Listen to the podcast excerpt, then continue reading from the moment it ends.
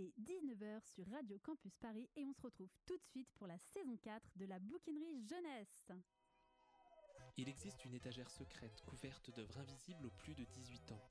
Cernés d'ouvrages pour les grands, ils en deviennent transparents, sauf à qui garde son âme d'enfant. La bouquinerie jeunesse, un dimanche sur quatre, sur Radio Campus Paris. Bonjour à tous, euh, on est très très heureux de vous retrouver pour cette quatrième saison de la bouquinerie jeunesse et surtout de se retrouver là tous ensemble en studio, ce qu'on n'avait pas pu faire depuis à peu près 1000 ans, un minimum, voilà c'est ça. On essaie de se souvenir la dernière fois qu'on était en studio, je crois que c'est... Mais je me demande si c'était pas avec Fabrice Collin, donc genre il y a un an. J'étais même pas là. Et t'étais pas là, voilà. Donc, euh, c'est vrai qu'on a fait des émissions très morcelées euh, les derniers mois, ouais. Bah ouais. Comme tout le monde. donc on est vraiment super content de se retrouver pour cette euh, saison 4. Alors comme vous le savez, chaque année, on essaie de lancer la nouvelle saison avec un auteur phare de la littérature jeunesse. Alors après Anne-Laure Bondou, la saison 1, Clémentine Beauvais en saison 2, Fabrice Collin en saison 3. Cette saison 4, nous sommes avec Timothée de Fombelle. Bonjour Timothée. Bonjour Laetitia, bonjour Christelle, bonjour Nathan. Je suis content d'être le cadeau de rentrée comme ça, de, votre retour dans ce studio qui est bien bien agréable. Surtout qu'en plus, on a une petite joke entre nous et avec les auditeurs, c'est que hum, tous les ans, enfin, en fait, l'émission a commencé avec le prix vendredi la même année. La même année, oui. Et à chaque fois, on, choisit, nous, notre invité. Donc, euh, avant l'été, en général, on, réfléchit à qui sera notre invité pour la saison d'après. Donc, avant l'annonce euh, des nominés euh, pour le prix. Et chaque année, il se trouve qu'on a toujours, on est toujours tombé sur des nominés du prix, en fait. C'est vous, vous, les porte-bonheur. C'est vous les porte-bonheur. A-t-on toujours eu le gagnant? Non, non, on a eu la non. Anne-Laure, Anne-Laure, Anne-Laure. La marraine de l'émission qui a eu le premier prix vendredi. C'est beau quand même. Après, c'est peut-être juste que la littérature jeunesse, finalement. Euh... Un petit monde. non, mais aussi, c'est que on choisit toujours un auteur qui a une actu aussi. Un, on cherche un auteur phare qui a une actu en littérature jeunesse. Et ce croisement-là fait que ça rejoint le prix vendredi. Alors voilà, du coup, bon ben, c'est ce que je me dis, c'est que j'ai du mal à croire qu'on t'a pas, t'ait pas déjà reçu en fait dans cette émission. Mais j'attendais tranquillement. je, regardais mon courrier sous la porte le matin et rien, donc euh, j'attendais et ça y est, tous les rêves se réalisent un jour. je pense qu'effectivement on attendait le bon moment et donc là euh, vient de paraître le premier tome de ta trilogie jeunesse après les diptyques Toby et Van Gogh. Et cette fois-ci, c'est une héroïne qui porte le nom de cette nouvelle saga, Alma. Alma, le vent se lève, c'est le premier tome qui est paru chez Gallimard Jeunesse et qui est illustré par François Place. Donc on va, on va en parler dans un instant. Euh, le thème de cette émission de la rentrée, c'est euh, la liberté. Alors c'est un thème euh, qui est très vaste, hein, très large. mais je crois que c'est un thème qui est assez important dans la littérature jeunesse. Enfin, je ne sais pas ce que vous en pensez. C'est un thème très transversal. Donc déjà, il y a toutes les dystopies. Évidemment, c'est au, mm. centre de tous ces ouvrages-là. C'est un thème important dans la fantaisie aussi. Et puis, euh, c'est un terme dans les romans contemporains sur la question d'identité. Enfin, on va en reparler à travers les ouvrages que vous, que vous avez choisi euh, de chroniquer. Mais bref, la liberté est partout. C'était un thème très pratique pour euh, trouver facilement un ouvrage à chroniquer, sans s'arracher les cheveux sur ce qu'on allait choisir. Exactement. Et donc, bah, de la liberté, on va en parler dans un instant avec notre invité, Timothée de Fombelle. La bouquinerie jeunesse, un dimanche sur quatre, sur Radio Campus Paris. Alors, l'histoire d'Alma, Alma, euh, c'est euh, une jeune fille qui vit dans une vallée d'Afrique, complètement protégée du monde avec ses frères et ses parents. Mais un jour, son petit frère disparaît et Alma quitte son havre de paix pour partir à sa recherche. En parallèle, il y a Joseph, qui est à la recherche d'un trésor et qui s'embarque illégalement sur un navire négrier français. C'est donc deux quêtes qui vont se croiser entre l'Afrique, l'Atlantique et l'Europe en 1786. Que j'ai bien résumé, Timothée À peu près. Admirablement, euh, parce que c'est difficile à résumer. c'est un petit peu d'ailleurs un point commun de mes livres qui sont finalement des, des trucs qui tissent des choses si différentes que c'est pour ça que mes titres sont toujours des, des, des, prénoms parce que c'est comme des boîtes, comme des valises euh, dans lesquelles je, je mets euh, tout ce que je veux, Perle, Van Gogh, Toby, Alma et j'ai pas à choisir. Euh, et voilà, finalement, je, je, de temps en temps, j'arrive à ajouter le livre de perles qui est héroïque. mais mais c'est un, c'est un, c'est, euh, je, pense qu'on peut. Ce qui est important dans, dans ton résumé là, c'est que ça démarre, ça démarre par cette vallée d'Afrique. C'est-à-dire que dans ce, dans ce triangle là. Euh, qu'on étudie un peu, un tout petit peu à l'école, là, le, le, triangle de, de, de l'esclavage, du commerce euh, négrier, euh, il y, a, il y a trois pointes, et presque toujours dans tout ce que j'ai pu lire, ça démarrait par la pointe plutôt européenne, et puis ça allait vers l'Afrique, puis vers les Caraïbes ou l'Amérique. Et moi, je tenais à ce que euh, le point de départ soit, soit au creux de, au creux de l'Afrique, qui est un continent qui me touche depuis très longtemps et où j'ai vécu un petit peu enfant. D'ailleurs, euh, moi j'ai lu, euh, du coup, j'ai lu Alma pendant le confinement. Ah ouais, et ah c'est, je réfléchissais à ça tout à l'heure, je cherchais le lien avec le thème, la liberté, du coup. Et l'enfance aussi, je sais que c'est un thème qui te tient à cœur. Et je réfléchissais au fait que donc, quand ça commence, elle est dans une vallée protégée et à la fois fermée, du coup. Euh, et je me dis, ça évoque vraiment l'enfance aussi, ça. Ce, et un peu, du coup, parce qu'en fait, la, la dernière émission, on parlait du fait que le confinement, euh, moi, ça m'avait un peu évoqué quand on était enfant, en fait, et qu'on était limité comme ça à un kilomètre, que nos parents nous laissaient pas aller plus loin. Ou même la chambre, la, chambre de l'enfant malade. Moi, je sais pas, ça, je me souviens là où on fait des cabanes, où on, doit attendre, tout le monde est parti euh, pour travailler, et nous, on reste dans sa chambre parce qu'on parce qu'on a soi-disant de la fièvre, mais est tombé au bout d'une heure. Et, mais je suis, je suis tout à fait d'accord qu'il y, y, a eu quelque chose de, du rétrécissement de l'horizon qui intensifie la vie aussi. Exactement. Euh, du coup, cette sortie, euh, cette sortie de ce livre, Alma, elle n'a pas été de tout repos. Ah non, c'était un peu sportif. Alors pour plein de raisons d'ailleurs. Ça a commencé justement par le confinement. C'est ça. D'abord, ça a repoussé la sortie. Voilà, ça a repoussé la sortie. Mais il s'est passé ensuite quelque chose d'incroyable, c'est que euh, ça a été repoussé, on ne savait pas trop à quand. Est-ce que ça allait pouvoir se glisser avant l'été? Parce qu'il y a quand même des, moments euh, plus ou moins privilégiés pour sortir un livre, surtout un livre sur lequel je bosse depuis bien longtemps et donc je voulais vraiment pas qu'on ne se rende pas compte qu'il sortait. Et il se trouve qu'il s'est passé un truc incroyable c'est qu'il y a eu euh, toute la, la, la, révolte de Black Lives Matter qui, euh, qui est venu se glisser de manière tellement improbable parce que parce que a priori le monde était rempli de, de, de cette histoire de virus et qu'il y avait la place pour rien, que comme un, éléphant dans, une, dans un studio de Radio Campus. et, et si, a pu se glisser quand même, et c'est la force des vagues puissantes, a pu se glisser cette immense révolte, cette immense, cette immense recherche de, liberté aussi d'ailleurs qui a eu. Et, et la pauvre petite Alma est venue juste après, écrite par un auteur blanc, ce qui n'est pas la situation la plus confortable pour écrire ce livre. C'est des questions que je me suis posées sans arrêt pendant l'écriture. Euh, et donc a euh, levé à la fois une vague de, de peut-être de reconnaissance d'un sujet important et parallèlement une, euh, un peu aussi d'écume plus, plus rude sur euh, la, des questions sur euh, euh, le, le, droit vraiment c'est ça, le droit pour un auteur blanc d'écrire de la, la, un récit qui concerne la mémoire de, de, la communauté noire. Donc ça, je l'ai pris très fortement et de manière j'avais tout fait pour éviter ça au maximum. Et puis il y a un journaliste comme vous, même si vous êtes euh, des faux journalistes, euh, donc des vraies personnes, et, et qui, en fin d'interview, me dit Et puis j'ai appris que les Anglais et les Américains ne souhaitent pas, votre éditeur habituel ne souhaite pas. Et je réponds à trois questions en queue d'interview, vraiment. Et euh, elle, cette personne en fait un, gros titre une nuit à minuit. Je sors, c'était juste après le confinement. Je pouvais aller enfin retourner au cinéma. Je sors d'une salle de cinéma et j'ai 25 messages qui disent Mais qu'est-ce que c'est que cette histoire? Il paraît que tu cries à la censure. et moi, j'avais pas crié, je le jure, et c'est pas mon genre de, crier.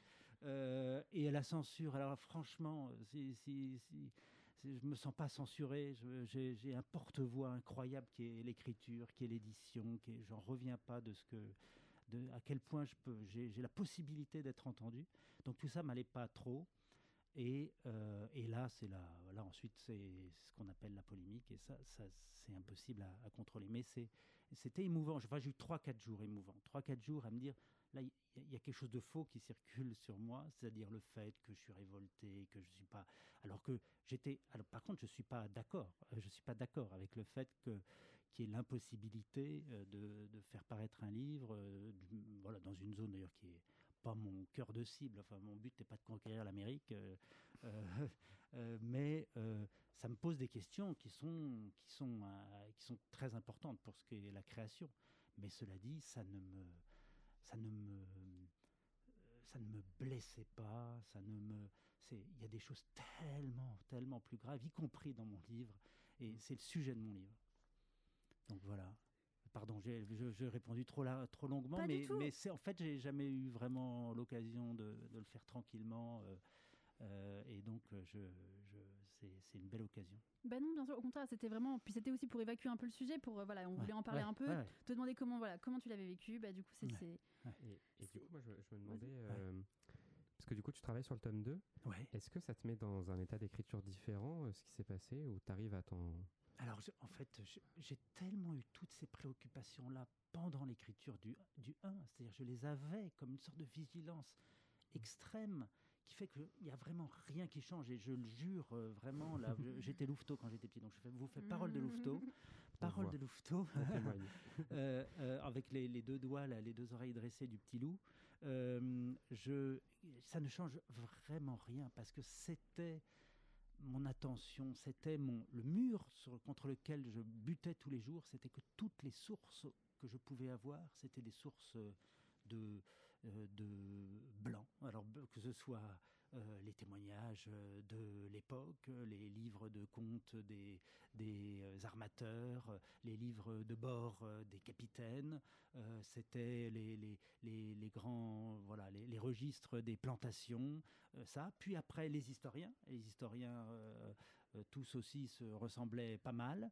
Alors ça change, heureusement, depuis 15-20 ans, ça change largement. Et donc euh, maintenant, et voilà, j'ai pu avoir là récemment des, super belles rencontres euh, avec des historiens noirs.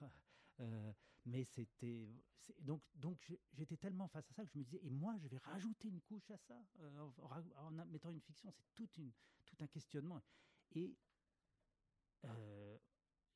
voilà j'étais incapable de ne pas le faire incapable de me taire et je pensais et, et, et, j'essayais de faire de ce défi-là, de rentrer dans cette mémoire qui ne m'appartient pas, mais qui finalement appartient pas, enfin, appartient à ceux qui ont, à ceux, souvent à ceux qui ont disparu, euh, et, et quand même à, à, à leurs descendants évidemment. Euh, euh, voilà, j'ai dû, je devais travailler 100 fois plus. et, c'était et, je m'en rendais compte et c'était passionnant de, quand, tout à coup, dans un chapitre, je me retrouve, après avoir été dans l'Afrique, je me retrouve dans, ben ça j'ose vous le dire, c'est vraiment heureusement que c'est entre nous, euh, je, je, me retrouve tout à coup dans une église à La Rochelle, euh, euh, je suis, tout à coup, je me dis, oh là là, est-ce que je suis dans mon élément là tout à coup? Et, là, je commence à décrire avec précision la, coiffe des femmes, la, manière de se tenir de tous ces gens qui vivaient du commerce négrier. Et j'étais chez moi. Mais c'est passionnant. Alors que, et tout d'un coup, j'écrivais trois pages en une journée, alors que normalement, je mettais trois mois à écrire, euh, à écrire euh, une demi-page, tellement c'était un travail de, reconstruction, de, décentrage, et ça, c'est la littérature. et ces biais-là, ces déformations, ce côté, écrire avec ce qu'on est, avec, euh, ça me passionne, moi, dans les livres que je lis. Et donc, je n'ai pas honte de le vivre dans mon, dans mon écriture.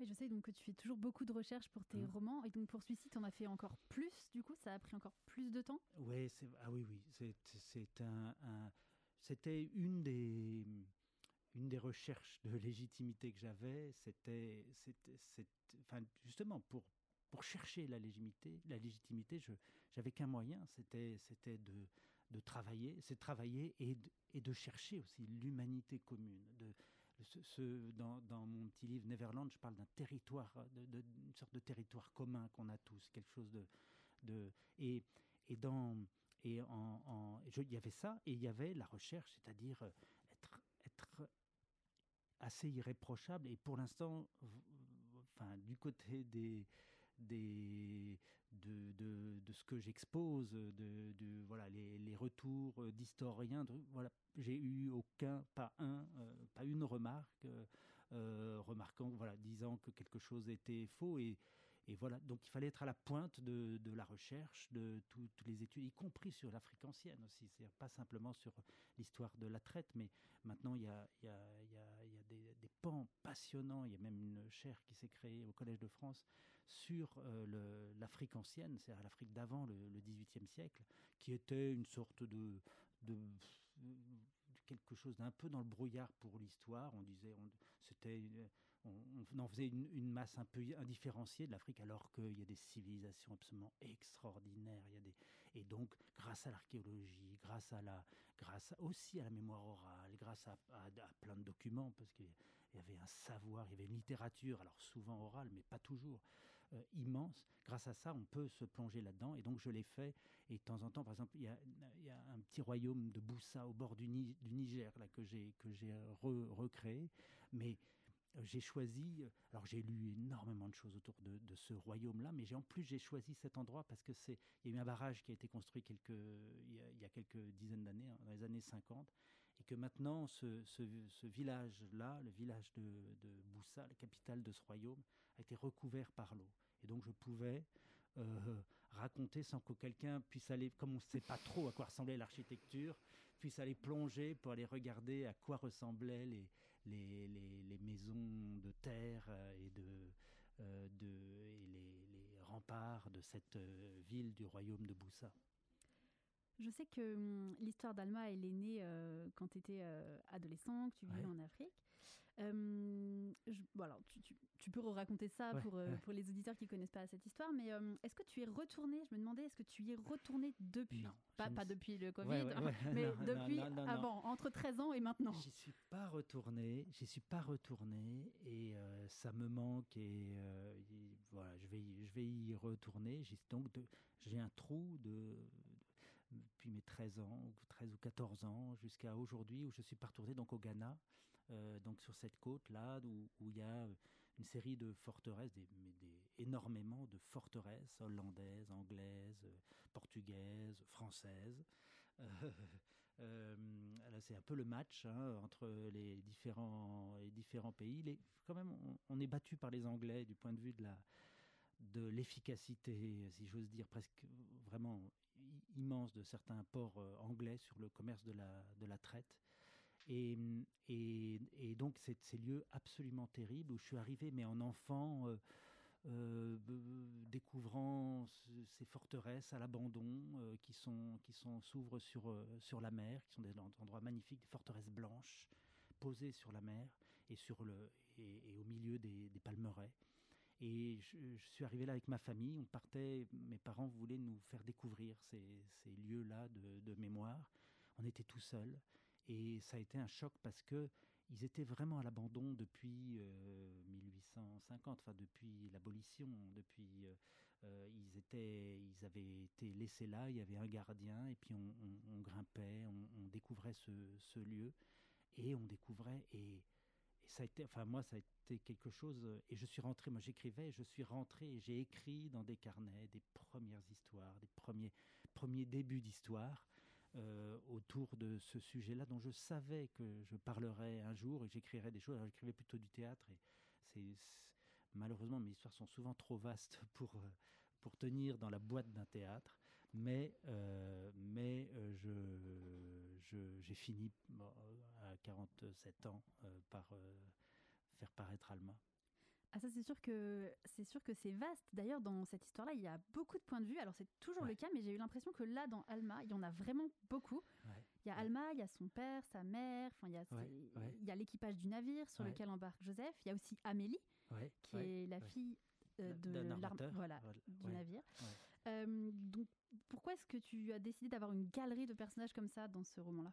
Alors euh, bon, c'est quelque chose que, qui est un peu j'ai du mal à, faire des personnages euh, secondaires et qui le restent. Alors, euh, alors euh, de toute façon, j'ai souvent pas mal de, de, de, points de vue, même si c'est raconté toujours là, je suis assez fidèle à mon narrateur omniscient qui, qui sait ce qu'il veut savoir, qui sait pas ce qu'il veut pas savoir.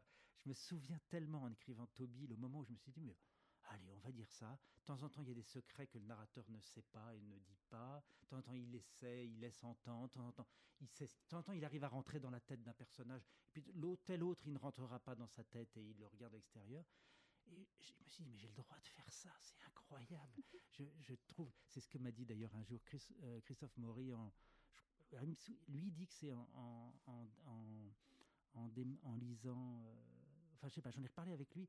moi j'étais presque sûr que c'était en lisant le début du livre de Perles, le premier chapitre du livre de Perles, et il m'a dit, ce qui m'a frappé, c'est que je me suis dit, ah mais on a le droit de faire ça en littérature jeunesse, et ça ça me fait plaisir. Vous parliez tous les trois de liberté, euh, cette liberté qu'il y a dans la littérature jeunesse, euh, c'est pas à l'équipe de la bouquinerie que je vais l'apprendre, c'est c'est quelque chose d'extraordinaire. Et donc, je peux inventer euh, comme ça 20, 20 personnages presque principaux, les suivre, les abandonner, les retrouver.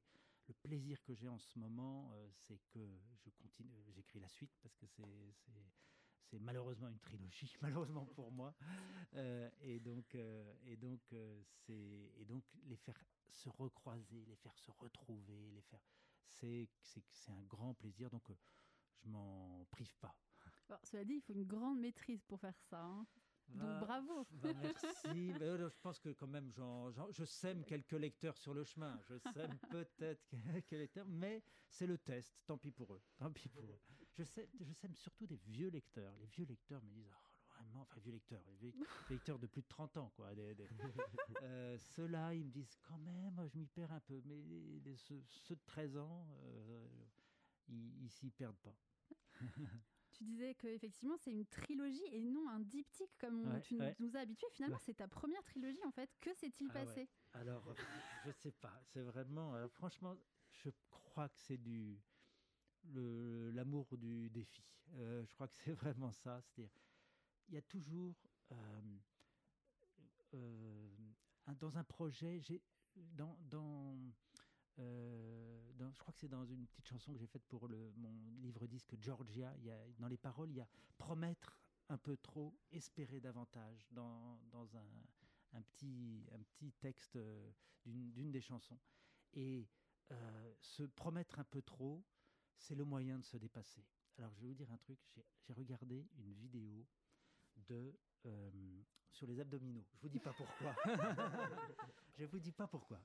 J'ai regardé une vidéo sur les abdominaux. C'est pour un ami, c'est ce qu'on dit toujours dans un lapin donné.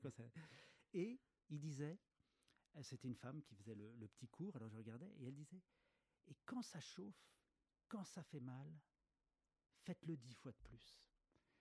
Et je me suis dit, c'est la clé quand même, c'est la clé. Or, moi, je m'arrête. Les abdominaux, je vous en fais comme ça, mais, mais non, moi, je m'arrête, les abdos, je m'arrête toujours quand ça chauffe. Et donc, il ne se passe rien. Pareil, quand je cours, je m'arrête avant de, fatiguer, je m'arrête. Et, et, pour l'écriture, dire ce sera une trilogie, c'est dire que ça va faire un peu mal. Que ça va faire un peu mal et que donc je vais aller un peu au-delà de mon confort, de ma zone euh, familière. De, je pense qu'il y a de ça. Et le, lieu, le, le sujet s'y prêtait par tous les côtés. C'est-à-dire, il y a il y a ce triangle toujours, là, ces trois, trois côtés. Il y avait quand même ces trois destins. Euh, Alma, euh, Joseph, Amélie, qui, sont quand même le, cœur, même s'il y a plein d'autres personnages de, l'histoire.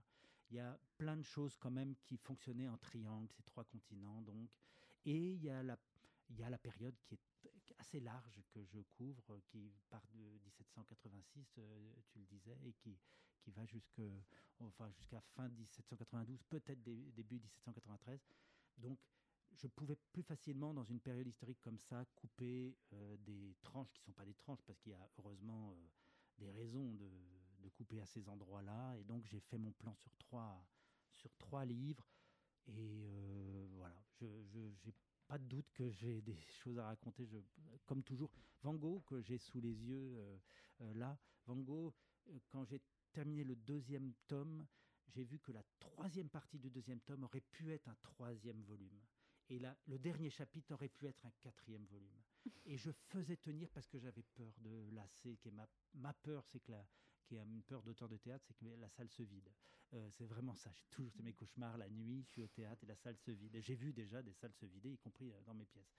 Et donc, donc, donc je, à la fin, je serre, je, je dis, mais vous allez, vous allez pas vous embêter avec moi. Je, je, fais des promesses sans arrêt, puis ensuite je suis obligé de les tenir. C'est pas évident. J'aurais encore plein de questions, mais je vais essayer d'en conclure sur une. Qui est, mais je reviens, mais c'est une question que j'avais vraiment envie de te poser. C'est sur la narration, donc c'est assez pointu, mais euh, en lisant le roman, j'ai eu l'impression que chaque chapitre est presque pensé comme une nouvelle, en fait, avec le titre du chapitre, mm. euh, qui est également, qui sont, enfin, les, derniers, mots. du chapitre en cours. Est-ce que c'est, est-ce que c'est voulu? Est-ce que tu as travaillé ça comme ça? Ouais, j'ai travaillé euh, ça. Alors moi, c'est vrai que enfin, voulu, je m'en doute. Oui, mais... voulu, voulu c'est pas un hasard. Non, non, mais j'ai travaillé. C'est l'idée. L'idée, c'est effectivement d'avoir des, des, ces petites unités. Euh, que, bon, je le fais à l'échelle de la, de la phrase, de la page, du chapitre, de la partie, du livre, euh, du, enfin bon, de, de chaque volume. J'essaie d'avoir une unité. Quand même, c'est comme la recherche d'un auteur, c'est c'est chercher l'unité l'unité de, ce qu'on, de ce, dans, ce qu'on fait. Et là, j'avais ce moyen-là que j'avais testé sur un petit livre qui s'appelle euh, Victoria Rêve. Euh, dans Victoria Rêve, j'avais fait ça, c'est-à-dire ah, le titre du chapitre, ce sont aussi les derniers mots du chapitre. Et ça crée une sorte d'attente un peu mystérieuse parce que si c'est les derniers mots, c'est pas forcément le résumé du chapitre, c'est autre chose. Et quand ils arrivent, à chaque fois, ils arrivent un peu autrement de ce qu'on attendait, un petit peu. Euh, euh, voilà, c'est jamais, jamais exactement comme on l'attendait. Donc il y a une petite pirouette aussi, mais il y a un petit verrou qui se referme, le petit clic agréable de, de, la, de la porte qui se referme proprement. et donc, voilà, c'était ça, ça l'idée. Et puis, c'est un défi parce que moi, je suis toujours en train d'écrire Alma parce que même si le premier tome et je vois à chaque fois que c'est et c'est très bizarre. De temps en temps, je lance un truc au début et puis je me dis bon bah finalement c'était bien ça parce que ça sera ça à la fin. De temps en temps, je mets n'importe quoi et et ça sera pas du tout ça à la fin et et c'est très c'est très j'aime bien ces petites choses que d'ailleurs euh, tout le monde ne remarque pas du tout plein de gens ne remarquent pas y compris d'ailleurs des correcteurs qui ont commencé à me modifier ah. Euh, les, dernières, euh, les dernières lignes sans se rendre compte que si bougeait ça, ça faisait tout bouger. Bon ben là, on va refermer cette interview. Mais néanmoins, tu restes avec nous pour la deuxième partie de l'émission. Avec plaisir, vraiment. La bouquinerie jeunesse, un dimanche sur quatre, sur Radio Campus Paris.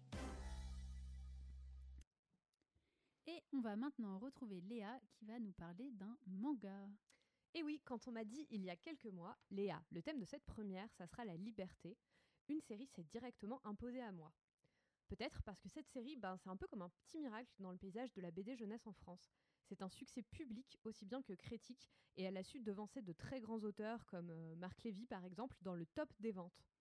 Elle vient tout droit du Japon puisqu'il s'agit d'un manga, The Promised Neverland, publié aux éditions Kazé.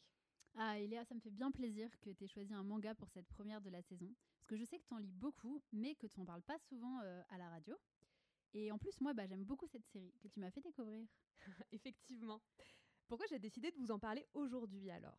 Eh bien, pour vous l'expliquer, laissez-moi d'abord vous emmener dans le mystérieux orphelinat de Gracefield House où commence notre histoire. Depuis sa naissance, Emma, 11 ans, coule des jours heureux dans un, dans un bel orphelinat donc qui s'appelle Gracefield House. Entourée de ses frères et sœurs adoptifs et sous la surveillance de maman, la douce dame chargée de leur bien-être, ses journées se ressemblent toutes. Repas, jeux, cours. De temps en temps, l'un ou l'une d'entre eux a la chance d'être adopté. En attendant, les enfants n'ont qu'une seule interdiction, ne pas franchir la limite du grand domaine. Et pourquoi le ferait-il? Mais un soir, Emma fait une terrible découverte en tombant accidentellement sur le cadavre d'une de ses jeunes sœurs. Elle comprend alors qu'elle et sa fratrie ne sont que de la viande de luxe, destinée à être consommée par de terrifiantes créatures. Jamais aucun d'entre eux n'a été adopté, ils sont tous partis à l'abattoir. Horrifiée mais déterminée, Emma s'engage alors dans un véritable duel psychologique avec sa tutrice. Elle veut sauver sa famille, coûte que coûte. Il lui faudra réussir à mentir et s'enfuir pour ne pas mourir. Le Neverland du titre, c'est un écho à Peter Pan et à l'île sur laquelle les enfants ne grandissent jamais, mais pas pour les mêmes raisons. Hélas, Et donc, comme je disais, moi, comme je l'ai lu aussi, euh, c'est vrai que le premier chapitre est vraiment choquant et impitoyable. Oui, totalement, Laetitia. Et cet incipit unique annonce la couleur de ce manga qui est différent pour moi et différent de bien des manières. Il est différent d'abord à travers le scénario que Kayu Shirai a écrit de A à Z avant que la série ne soit lancée. Ce n'est pas très courant au Japon car habituellement, euh, les mangaka euh, écrivent leur scénario au fur et à mesure euh, que la série est publiée. Le thème de la liberté, qui est le thème de notre émission, y est traité de bien des manières dans ce manga. C'est bien sûr avant tout l'objectif de notre petite héroïne, qui se bat pour ses amis, puis, sans en révéler trop, pour ceux qu'on pensait initialement ses pires ennemis. Car oui, on découvre vite que nos jeunes héros ne sont pas les seuls à être prisonniers. Leurs mamans, entre guillemets, qui les surveillent, sont les pions d'un terrible système. Et les démons, qui les consomment donc, puisqu'ils sont la viande d'un élevage, sont contraints de le faire eux aussi. Bref, dans ce manga, la véritable prison, c'est bien souvent le système auquel on décide soi-même d'obéir. Ensuite, il est unique, ce manga, à travers les dessins de Posuka Demizu, artiste formidable au style dynamique, foisonnant et expressif. Elle a su donner vie à une galerie de personnages qui sont tous très différents les uns des autres et tous charismatiques. À côté de son héroïne, il y a Norman, par exemple, le petit génie à la santé fragile, ou bien Ray, le râleur taciturne, qui sont euh, ses meilleurs amis et qui la soutiennent. Les tourments intérieurs des héros, l'effroi implacable provoqué par leurs ennemis, mais aussi l'espoir qui les anime, transpirent de ces planches. Sous sa plume, l'univers de Neverland se développe comme un mélange de dark et d'urban fantasy, perclus de références aux contes de fées. The Promised Neverland, c'est un manga du Shonen Jump, ce magazine mythique qui a vu naître Dragon Ball, One Piece, Naruto et toutes ces séries qui sont plutôt destinées à un lectorat masculin et qui sont devenues des classiques. Complètement.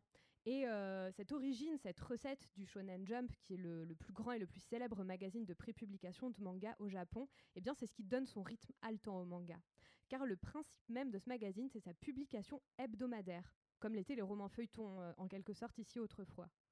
Et euh, cette publication hebdomadaire, donc un chapitre par semaine, rend nécessaire l'accumulation de cliffhangers. Il faut que chaque semaine, on ait envie de découvrir la suite et d'acheter le magazine suivant. Et c'est vrai que dans Neverland, on retrouve tous les ingrédients qui ont fait le succès des séries du magazine. Un personnage principal fort, toujours positif et qui ne laisse jamais tomber personne. Des scènes d'action musclées et soigneusement scénarisées. Et enfin, un univers unique et, et fascinant, inspiré de la culture populaire, des contes. Mais euh, ce qui fait la spécificité de Neverland, c'est qu'il reprend tous ces éléments traditionnels et il le fait de manière définitivement moderne. On a une héroïne, par exemple, ce qui est très rare, excepté pour les comédies romantiques dans le magazine. On a des thèmes très actuels, celui de la consommation de nourriture et du spécisme, qui sont discutés dans ce manga, mais de manière jamais moralisatrice. Enfin, euh, autre exemple de, de, son côté unique, on n'a aucun fanservice, ce qui est assez courant dans les mangas. Cette série n'a pas besoin de ça pour tenir en haleine ses lecteurs. Sauf qu'elle a fini de tenir en haleine ses lecteurs, justement. Puisque la série, elle s'est terminée au printemps et pas de spoiler, j'ai pas fini. Comme beaucoup d'autres œuvres aujourd'hui, effectivement, euh, Promise Neverland est devenu un univers transmédia au Japon, à travers des romans, des parodies, mais aussi à travers un animé dont la saison 2 est en cours de production. Un film live, avec aussi ah, donc, pardon, euh, un film live, je disais, euh, avec acteurs et effets spéciaux euh, véritables, a été produit au Japon sur la licence et les droits d'adaptation en série live ont également été achetés par Amazon Prime. Mmh. Donc si la série d'origine s'est terminée ce printemps au Japon, et si la version française du manga est toujours en cours de publication, eh bien cet univers n'a pas fini de faire parler de lui dans les années qui viennent. Tout en espérant que ces réécritures et variations à venir ne terniront pas l'essence de son histoire et la puissance de son message, moi je m'en réjouis énormément. The Promise Neverland, c'est chez Kazé Manga. La bouquinerie jeunesse, un dimanche sur quatre, sur Radio Campus Paris. C'est maintenant l'heure de notre bataille littéraire, nos livres contraires. Alors ça tombe bien puisque la dernière c'était moi et Léa, donc euh, pour cette rentrée c'est Christelle et Nathan qui vont s'affronter sur euh, la question suivante. Le sujet qu'on avait choisi, c'était. Quel est le meilleur personnage euh, pour euh, préparer une évasion? La casse à des papels. Très bien. Eh ben, allez-y, go Donc moi, j'ai choisi comme euh, compère et collaborateur pour cette évasion Thomas, qui est le héros de la trilogie du labyrinthe. Attention, ça va spoiler salement. Donc si vous ne voulez pas connaître la fin, fermez les oreilles. Mais bon, premier spoiler, franchement, vous raterez pas grand-chose. Bon, et moi, c'est pas pour, euh, pour faire de la lèche, vraiment, ni pour parler d'un personnage dont j'ai déjà parlé 15 fois, je suis désolé. Mais quand on m'a parlé d'évasion, j'ai pensé à Toby Loness. Non mais ce tricheur, je rêve. Bon, de mon côté, donc qui est le côté des gens qui ne trichent pas, on va commencer par le plus évident. Son quotidien à Thomas, on pourrait presque dire son métier, c'est de s'évader. Il ne sait pas pourquoi, mais il est enfermé au milieu d'un immense labyrinthe. Et il ne sait pas pourquoi, mais il passe ses journées à courir dans ce labyrinthe pour trouver un moyen d'en sortir. Et pas n'importe quel labyrinthe, puisqu'il y a des monstres qui lui courent derrière pour lui faire très très mal. Alors je me dis que si on se fait griller au milieu de notre évasion, il saura courir plus vite que les matons et les semer. Bon, seul inconvénient, j'ai euh, moi aussi à tenir euh, mes petites euh, résolutions de sport de rentrée, faire des abdos, quelques cardio par semaine pour suivre le rythme sous peine de me faire semer moi aussi. Bon, c'est vrai que ton Thomas vend du rêve, mais mon Toby est un coureur de labyrinthe d'écorce lui aussi. Et surtout, commençons par le commencement, le pitch. Le pitch de Toby Lowness, outre que Timothée de Fombelle, si vous suivez toute l'œuvre qui a suivi ce premier roman, est le roi de la fuite, c'est l'histoire d'un petit garçon traqué par les siens qui, contrairement à ses parents, réussit à s'évader grâce à ses dons de coureur et d'acrobate qui le portent de branche en branche sur les chemins de la liberté. Pour peu qu'il accepte de se traîner à un Netflix and chiller euh, de mon niveau, on est pari pour s'évader. Alors moi, en termes de lobotomisation, j'ai mieux que Netflix and chill, puisque comme je l'ai laissé entendre, Thomas est amnésique. Il ne se souvient de rien, sinon de son prénom. Ce qui veut dire que si jamais il a un petit coup de mou, que finalement il veut plus trop m'aider à m'évader, qu'il commence à se dire que la cantine de la prison, bon, finalement ça va, c'est pas si mal je pourrais lui faire croire ce que je veux pour le motiver. Par exemple, Thomas, je sais que tu t'en souviens pas, mais dehors, il y a toute ta famille qui t'attend, qui sera tellement heureuse de te retrouver. C'est totalement faux. Sa famille est morte dans une éruption solaire avec une grande partie de l'humanité ou ravagée par la maladie de la braise. Mais bon, parfois, euh, la fin justifie les moyens. Il me remerciera plus tard. Et s'il oublie soudain qu'il ne faut pas se faire repérer et qu'il va demander son chemin à un garde ennemi? Ouais, moi j'y crois pas trop. Hein. Pas sûr que ta fin soit très efficace si tu veux mon avis. Alors que Toby, madame, il a un CV totalement pépite pour un poste qui porterait euh, un intitulé du style secrétaire d'évasion et assistant en fuite. Pas d'adresse à signaler. Des trucs comme euh, coureur hors pair, légèreté hors norme, hors norme mouche les larves et euh, faire le cochon pendu au-dessus d'un lac dans un trou rempli d'écorce. Euh, dans un trou d'eau dans un trou d'écorce rempli d'eau. Voilà, je m'embrouille dans, dans, le CV de Toby. Et il a une expérience personnelle qui ressemble à depuis toujours fuit et se cache. Et des réussites professionnelles telles que échapper d'un camp de travail, euh, a failli se faire dévorer par une araignée, a fait brûler une prison entière, a survécu à une chasse à l'homme. Ça en jette, non? Ouais. Est-ce qu'il peut mettre sur son CV qu'il a survécu à une armée de zombies, son, ton Toby? Parce que, bon, moi, imaginons qu'à la sortie de la prison, je tombe au hasard sur une pandémie. On sait jamais, hein, ça peut arriver. On sait jamais. Eh bien, Thomas, il est préparé à ça aussi. Il saura me guider à travers les zombies anti-masques et les survivants qui se battent pour le vaccin de Poutine. Et figurez-vous même que si jamais on était vraiment, vraiment trop dans la mouise, Thomas pourrait convoquer, attention, c'est là que le spoiler arrive, un portail vers un monde merveilleux sorti de nulle part, au beau milieu de cet univers détruit par la maladie un trou dans l'air où il y a qu'à passer, hop, comme ça, pour se retrouver en sécurité au milieu de jardins luxuriants. Comment ça, on n'était pas au courant que ça existait? Oui, bah, faut bien trouver un moyen de terminer sa trilogie et puis de se mettre au vert après notre petite escapade. Ça s'appelle un magnifique Deus Ex Machina et honnêtement, on n'a encore rien trouvé de mieux pour s'évader en toute sérénité. Bon, et moi, pour finir, j'ai deux arguments en un. D'abord, souvenons-nous d'une chose, la particularité de Toby Ness. Quelle est-elle? Il est petit. Il fait un millimètre et demi. Avouez que c'est pratique. Pour crocheter une serrure ou rendre fou quelqu'un, ça peut servir. Deuxième argument, Toby a passé un hiver entier enfermé dans une grotte. Bon, ça, c'est vrai que c'est pas trop son avantage, mais j'ai pas choisi de parler de ça pour rien. Parce que rappelez-vous qu'il a survécu à cet hiver-là et qu'il l'a fait en s'évadant par les souvenirs et par l'imaginaire. Eh oui, je sais. et moi, si j'ai choisi Toby Loness aujourd'hui, c'est pas parce que Timothée est là, euh, c'est aussi parce que c'est aussi parce que c'est le héros de mon enfance. Et euh, bon, on dirait que je fais de la lèche vraiment, mais il n'y a pas un seul livre que je relis comme celui-ci en oubliant aussitôt tout ce qui se passe autour de moi et en ayant le sentiment de revenir à la maison. Alors la plus grande évasion qui soit, ne la trouve-t-on pas dans la lecture et l'imaginaire? Allez, mic drop et ciao Bravo, magnifique battle pour le la retour euh, de la nouvelle saison. J'ai pas le droit de dire qui, qui a gagné. En fait, en fait, bah, normalement, en fait, il te fait voter effectivement. Un petit peu. Euh, mais là, c'est vrai que c'est un peu biaisé quand même. Surtout que Nathan a été obligé d'être assez indulgent sur les Deux ex machina de, de ma propre histoire. Je vais pas parler de la fin, que bon. J'avais jamais eu l'occasion au micro de mm, cette émission d'exprimer la plus grande déception littéraire de ma vie. Et ça y est, c'est fait ce soir. Puisque le début de cette trilogie, je le trouve extraordinaire. le labyrinthe, j'ai vraiment été emportée. Il y a énormément de mystères qui se mettent en place. Il y a un souffle. C'était extraordinaire. Et cette fin m'a totalement déçue. Et donc voilà, depuis, je ne cesse pas de rager contre le labyrinthe. Mais c'est parce qu'au fond, j'aimais bien. C'est bon, t'as pu t'exprimer. Et voilà, un poids s'enlève de mes épaules. Je comprends, je comprends. J'étais également très déçue de cette fin. En plus, tu n'as pas parlé, tu n'as pas spoilé tous les. Il y a d'autres trucs nuls dans cette fin. on peut parler de Teresa, n'est-ce pas? On ne dira pas, mais voilà. Enfin bon, on a déjà. Fini comme Cersei, voilà, on dira juste. Ah, parfait, très bonne, euh, effectivement. Cersei Lannister.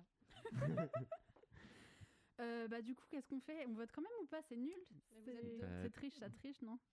Timothée, il peut pas voter. Toi, tu peux, tu peux, tu choisis. Moi, je peux voter. Tu as le. Mais je vais me faire lyncher si. Mais. Bah, tu vas perdre un de tes chroniqueurs, mais choisis ton préféré du coup. pas du tout. euh, pas du tout. Oui, remue tes papiers pour pas dire qui a gagné. Gagne du temps. Allez, choisis. On fait confiance euh, à ton avis. Peut-être que, euh, peut-être que Elliot veut voter, notre réalisateur du jour. Alors, ça aurait été avec plaisir. Alors, je ne connais malheureusement pas assez les univers que, dont vous parlez pour euh, pouvoir donner un vote, mais je peux, je peux t'aider si tu veux. Tu peux dire qui t'as trouvé qui défendait le mieux ses arguments, en fait? Hmm. Sans connaître l'univers, du coup, justement, c'est plus drôle. Bah, du coup, je dirais que Toby, en effet, était très bien défendu. Euh, le louveteau. c'est ça, c'est le louveteau. Euh, oui, il faut dire que l'autre, mais ce que j'aime bien quand même dans, dans, dans la, la, version euh, labyrinthe de, de Christelle, c'est que elle sait voir les, les parts d'ombre. moi, moi, je me demande si je donne pas une voix à Christelle. Ah, c'est l'école des fans, tout le monde a gagné. Non, non, parce bah non, il reste Laetitia. Laetitia va trancher. C'est vrai? Finalement, on a réussi à lui refiler le ouais, vote. comme d'habitude, en fait, ça termine toujours comme ça. ok, moi, je voulais voter pour Christelle, du coup, pour la mais vous me connaissez, moi j'aime bien voter et t'as vachement argumenté, t'as été chercher des trucs dans l'actualité, ah. euh, avec le, virus. C'est notre challenge. T'as été euh, chercher beaucoup de. voilà. Et donc, euh, du coup, moi je donne mon point à Christelle. voilà. Mais on adore tous Toby autour de cette table. Bah on le sait. On va passer un hiver dans une grotte avec lui plutôt. bon bah Nathan, j'espère que tu vas quand même accepter de nous parler des albums que tu as choisi de chroniquer aujourd'hui. ouais, je vais quand même le faire. Bon, tu vois, c'est reparti pour une nouvelle saison et c'est déjà la première émission. J'ai choisi de pas faire comme tout le monde. Donc je vais vous présenter non pas un mais deux albums. En fait, mon cœur était déchiré entre les deux. Donc euh, d'un côté, mon dernier coup de cœur qui est une pépite d'humour et de couleur, à savoir Taxi Poète Poète, écrit par l'inénarrable Stéphane Servant et illustré par la talentueuse euh, Elisa G1, que Gallimard Jeunesse a publié au printemps, là juste après le, confinement. Je me suis précipité en librairie pour l'acheter. Et euh, une nouveauté de la petite maison d'édition indépendante Maison Elisa, sur le chemin de l'école, qui est écrit par Anne Loyer, une autrice reconnue en littérature jeunesse et ado, et illustrée par l'envoûtante Lily Labaleine. Eh est-ce qu'il y a une raison qui, qui te pousse à les présenter tous les deux ou t'as juste pas réussi à choisir? Euh, oui, quand même. J'ai pas juste eu la flemme de choisir et de séparer mon cœur en deux. Euh, en relisant les deux albums, je me suis rendu compte que j'avais imaginé les présenter plus ou moins pour les mêmes raisons. Sur le chemin de l'école raconte l'histoire quotidienne d'une petite fille qui, pressée par ses parents qui la lancent avec des poignées d'ordre ou de recommandations sur le chemin de l'école, profite en fait de ce chemin à la fois court et infini pour laisser galoper son imagination. Cette petite fille étire ainsi le temps et s'évade de la réalité par la simple force de la rêverie. Taxi Poète Poète ne raconte pas du tout la même histoire, car on est entraîné dans les péripéties d'un taxi qui, au fil de la journée, se charge de personnes de plus en plus pressées et de plus en plus pressantes. 1, 2, 3, 4, 5, 10, 20, 30, le taxi se remplit, se remplit jusqu'au grotesque et jusqu'au trop-plein. À travers une histoire un brin absurde et complètement hilarante, Stéphane Servant et Elisa Géin mettent en scène des personnages qui vont apprendre, après une chute pour le moins explosive, je vous dirai pas quoi, à s'échapper du stress du temps qui court. Mais euh, tu sais que c'est pas le temps le thème de l'émission? Ouais, je, sais qu'on dirait que j'ai perdu de vue le thème de l'émission, mais pas du tout. Car Taxi Poète Poète, après cette fin explosive, emmène cette ribambelle de personnages à l'ombre du petit bois, les pieds dans l'eau, pour profiter d'une merveilleuse journée, car c'est si bon de ne pas être pressé. Bon, finalement, je vous ai spoilé la fin. Mais cet album dynamite en fait joyeusement le monde qui nous entoure, celui qui va à toute vitesse jusqu'au trop-plein, pour nous livrer un réconfortant éloge de la lenteur par l'imaginaire d'une histoire amusante avec Taxi Poète Poète ou par la poésie de la rêverie avec Sur le chemin de l'école, ces artistes nous montrent que la liberté, c'est aussi aller à contre-courant d'une société trop pressée. Je crois que je trouverai forcément des partisans de cette idée autour de la table. D'abord parce que pour caler une émission de la bouquinerie jeunesse, euh, il faut faire se concorder 5 ou 6 emplois du temps parisiens, autant dire mission impossible.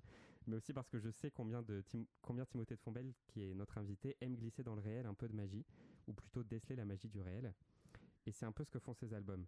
Dans Sur le chemin de l'école notamment, à mesure que la petite fille court dans les rues de la ville, le lecteur voit la ville se fondre autour d'elle dans une rêverie surréaliste absolument délicieuse. Seuls quelques détails interpellent d'abord un oiseau qui sort d'un feu vert, un chat escargot sur un toit, un poulpe arbre, une sorte de gros poussin qui part au travail en skateboard. Et plus on tourne les pages, plus le texte poétique se réduit pour laisser toute la place à euh, ces bizarreries qui remplissent les illustrations colorées et immersives de Lily la baleine. Bientôt, il ne reste plus que ces illustrations qui se déploient sur toutes les pages, jusqu'à ce que l'enfant arrive à l'école et que les paroles des adultes, représentées par des bulles qui prennent tout l'espace autour d'elle, la narration et le quotidien reprennent leurs droits. Mais comme le laisse entendre la fin de l'album, cela ne signifie pas qu'il faut s'arrêter de rêver. Et c'est ce message qui t'a plu du coup dans ces deux livres? Oui, mais aussi tout simplement leur immense qualité. Je vais finir par une réflexion un peu large et qui peut paraître facile, mais qui me semble pourtant vraie. D'ailleurs, on, on, en a parlé tout à l'heure. La littérature jeunesse elle-même, selon moi, se définit par la liberté. Et ces deux albums le montrent. Deux formats différents. Il y en a d'ailleurs un qui déploie une immense double page à la fin, euh, véritablement explosive. Deux univers graphiques, deux façons de raconter une histoire. Tandis que sur le chemin de l'école, comme je le disais, raconte avec poésie, mais aussi dans le silence, une histoire qui laisse toute sa place au rêve, avec des illustrations splendides, les couleurs pastel et harmonieuses, euh, avec un univers qui vous enveloppe complètement. Taxi Poète Poète, lui, joue la carte de l'humour. Stéphane Servant, comme à son habitude dans les albums pour enfants, nous propose un texte assez long mais parfaitement ciselé, où les répétitions, le rythme, la légèreté, presque comme une comptine, entraînent le petit et le grand lecteur dans une histoire effrénée et diablement efficace. Le duo qu'il forme avec Elisa Géin, que j'adore, c'est une illustratrice au style éclatant, euh, de couleurs, qui sont d'ailleurs rendues euh, dans cette impression de façon spectaculaire. L'album est vraiment très très beau, avec des formes et des personnages tout à la fois délicieusement vintage et résolument modernes. Euh, cet album est un feu d'artifice pour lequel vous embarquez forcément. Liberté de ton, de graphisme, d'histoire, de message. Euh, la littérature jeunesse se permet tout, et ça c'est pour notre plus grand plaisir, les lecteurs. Car de la joie, du rêve, de la lenteur et une toute petite pincée de subversion, vous en trouverez forcément en lisant Taxi Poète Poète ou Sur le chemin de l'école. Merci beaucoup Nathan. Euh, donc c'est aux éditions de la maison Elisa et chez Gallimard Jeunesse pour les deux. On va maintenant retrouver notre invité, Timothée de Fombelle, pour la deuxième partie de l'interview, qui est donc le petit jeu qu'on réserve toujours euh, à nos invités. C'est le moment où, l'invité se met à stresser. non, on a, été gentil. Euh, on s'est dit que, puisque tu aimais beaucoup croiser l'histoire avec un grand H et les histoires individuelles, la fiction, on allait te proposer un jeu imaginaire ou réel. Mhm. Le principe, c'est que je vais te donner une anecdote et tu vas me dire si ça s'est vraiment produit ou non, et faire le lien avec tes romans, parce qu'elles sont toutes en lien avec tes romans. D'accord, j'ai compris la règle du jeu déjà. Alors, première anecdote, les vols commerciaux de Zeppelin s'arrêtent en 1937. Alors, Est-ce que c'est vrai ou faux? C'est vrai. C'est vrai, ça je, je l'ai vérifié, effectivement. Il y a le dernier grand dirigeable, le Hindenburg, qui s'effondre et au printemps, euh, mai, il me semble, au mois de mai, et qui, qui s'enflamme. Et à partir de là, plus de vols commerciaux. Alors en fait, moi j'ai fait un petit vol, la firme Zeppelin, j'en ai fait un petit au-dessus du lac de Constance il y a quelques années, mais c'est pas des, c'est pas des, c'est juste deux heures. Euh, on s'envole, on, on, fait quelques kilomètres et on, et on revient. Mais, et je pense que tu fais allusion à Van Gogh. Donc c'est le, le, point de départ finalement. Ça a été un peu le, point d'inspiration, c'était les, les, volants dirigeables, même si ensuite là, j'ai tissé ma toile beaucoup plus largement, de, même de la fin du 19e, parce qu'il y a quelques scènes qui se passent dans la, la Russie de, de 1898, et puis on va jusqu'en 45, 1945. Deuxième anecdote, le peuple Oko est un peuple d'Afrique qui élève des oiseaux-mouches. Alors c'est faux. c'est faux, mais c'est vrai parce que je l'ai écrit. C'est faux dans l'histoire, c'est la petite licence que je m'accorde dans, Dans, on parlait des recherches, de la documentation mais il faut mettre, euh, faut mettre de l'imaginaire aussi. Et il y a un peuple, je parle beaucoup de peuples différents, mais il y a un peuple que je que, que j'invente, c'est le peuple d'Alma, dont j'invente aussi la langue. Euh, je dis que Alma, son nom veut dire le mot liberté. Euh, ça va bien avec le sujet d'une émission que je connais. et c'est et d'ailleurs ne veut pas dire, pour être plus précis, son père lui dit, ça veut dire graver au fer, marquée au fer rouge de la liberté. Et elle qui vit dans un, justement dans la liberté d'une vallée, elle comprend pas ce que veut dire marqué au fer rouge de la liberté. C'est quelque chose, c'est une liberté qu'on ne peut pas lui prendre. C'est ça, c'est le, sens de son, de son nom. Et donc c'est dans la langue Oko, et ça c'est un plaisir de pouvoir inventer des langues. D'autres l'ont fait, euh, euh, Tolkien l'a fait avant moi, là je le fais très très modestement. Euh, de pouvoir inventer une langue, une civilisation, une culture, et même c'est la part de fantastique, une, une sorte de densité des, des pouvoirs du village qui sont euh, ce que j'ai appelé les traces, qui sont un peu des, qui sont des talents très particuliers que, qu'ont ces, ces derniers survivants du peuple local. Anecdote suivante. Walter Frédéric est un acteur vedette du Dutch Theater de Berlin qui a dû quitter l'Allemagne nazie car il était un fervent opposant au régime tout à coup, je me demande, je me demande, alors c'est dans, c'est dans Van Gogh, et tout à coup, je sais que, euh, je sais que je m'étais beaucoup inspiré de, du parcours de, de Brecht, euh, d'un homme de théâtre euh, allemand, et aussi de, pas mal de réalisateurs ou acteurs allemands qui ont fui, mais tout à coup, je me demande si. Non, je pense que je l'ai inventé. Je pense que je l'ai inventé parce que j'ai fait une synthèse. J'avais besoin de, en fait, je, peux voir, euh, je peux reconnaître les, personnages que j'ai inventés aux contraintes de l'histoire que je raconte et au fait que non, quand j'ai besoin de trop de souplesse, je les, je les invente. Mais Hugo Ekener, le patron de, des Zeppelin, là, ça allait, sa, biographie collait à mon histoire et, et j'avais rien à, inventer.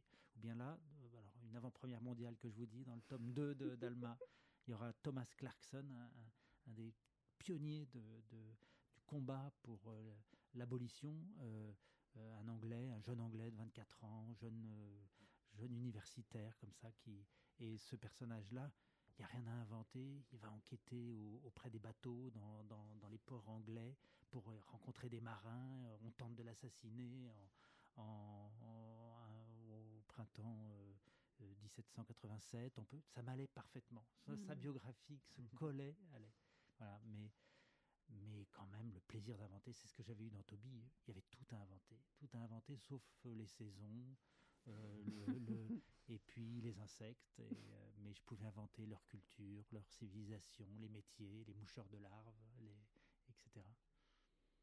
Anecdote suivante. Historiquement, les habitants des îles éoliennes étaient des pirates.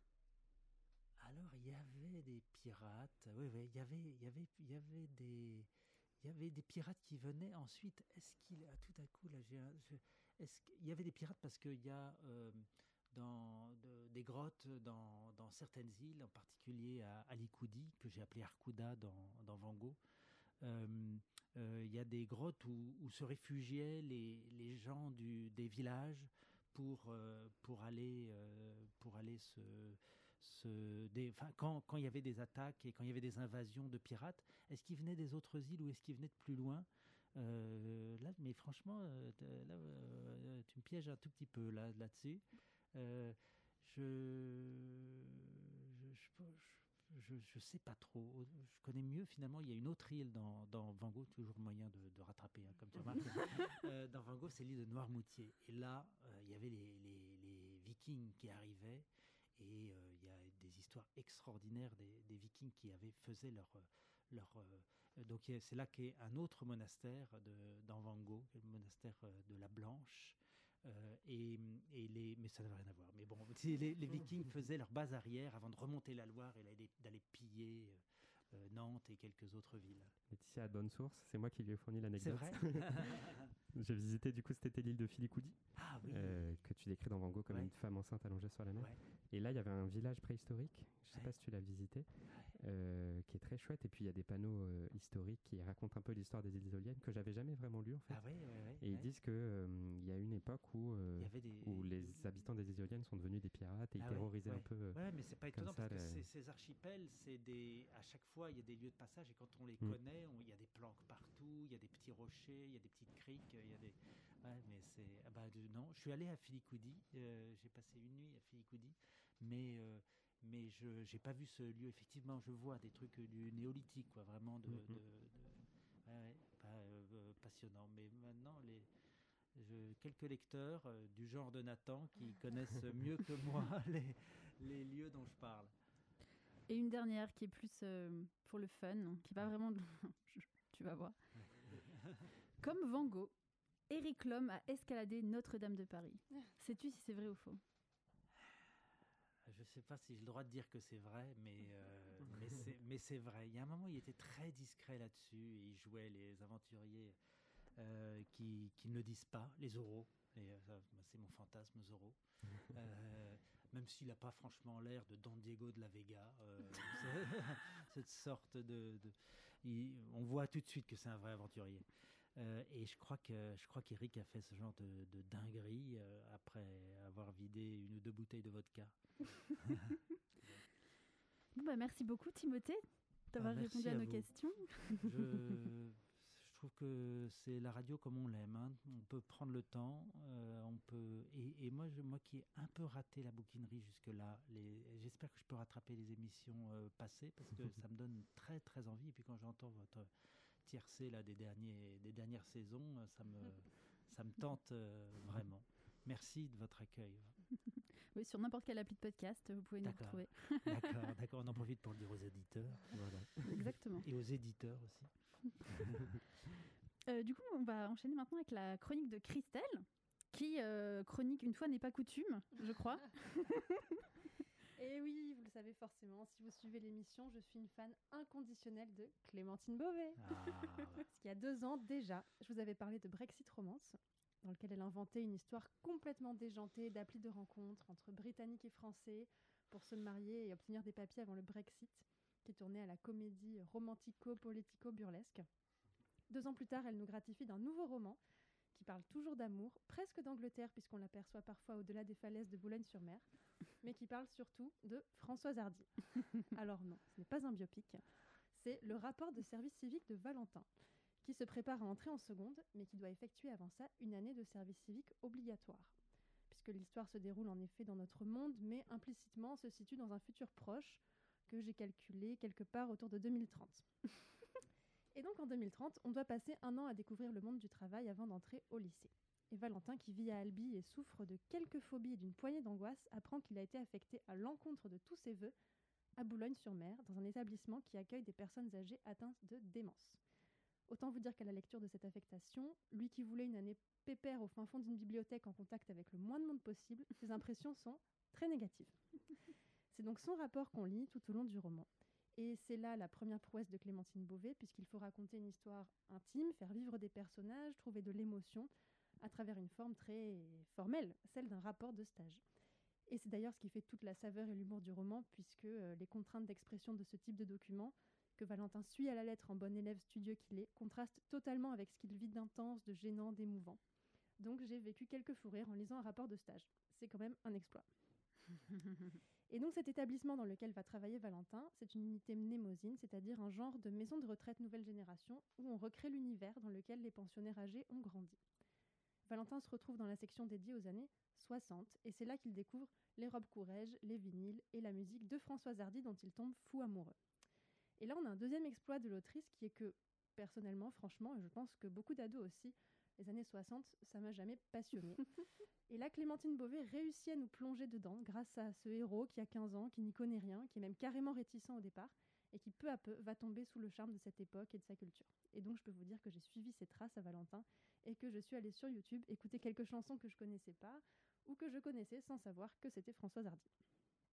Et petit à petit, on arrive au thème qui nous occupe aujourd'hui, puisque non, moi non plus, Nathan, ma chronique n'est pas totalement hors sujet malgré les apparences puisque l'autrice nous montre bien que ces années 60 qui sont reconstituées dans l'unité mnémosine, eh bien c'est une version idéalisée de la réalité, puisque pour apaiser les pensionnaires, on y occulte toute une partie du monde tel qu'il était à l'époque, des choses comme la guerre froide, les revers du consumérisme, etc.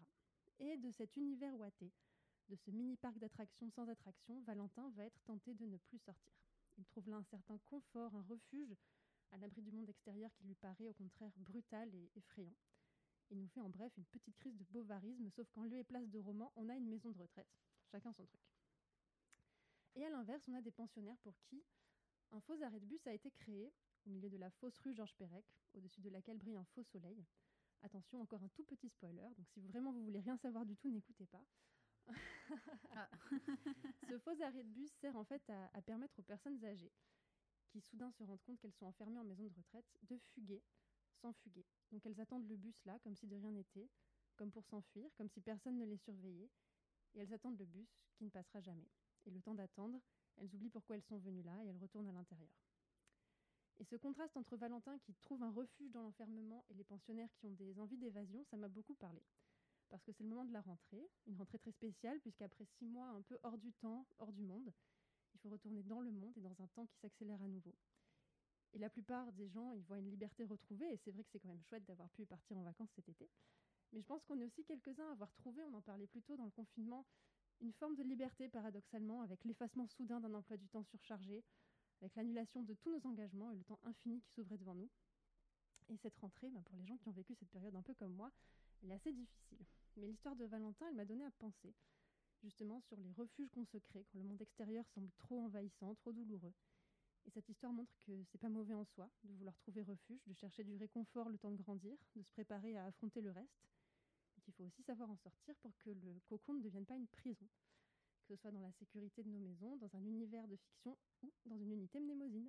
Et Valentin, bien sûr, réussira à quitter l'unité et à entrer au lycée grandi et plus mature qu'en y entrant. C'est donc un livre qui parle sans en avoir l'air de liberté, mais aussi de beaucoup d'autres sujets, d'amitié, de famille, d'orientation professionnelle, d'amour passionnel et de deuil, de mémoire et de guitare, et de Françoise Hardy. Alors si vous voulez avoir, vous les copains, je ne vous oublierai jamais, dans la tête pendant des nuits entières, allez vite en librairie pour vous procurer H tendre. C'est un roman de Clémentine Beauvais aux éditions Sarbacane. Merci beaucoup Christelle. Et ben voilà, c'est maintenant euh, l'heure de se dire au revoir. Donc merci encore à Timothée de Fombelle d'être venu nous voir. Merci à toute l'équipe. Merci à Radio Campus Paris qui nous renouvelle pour cette saison 4. Et bien sûr, merci à vous de nous suivre. Je vais conclure euh, par une citation de Charlotte Bousquet dans Le jour où je suis partie. Les mots sont des armes, nos mots nos armes. À nous de les apprivoiser.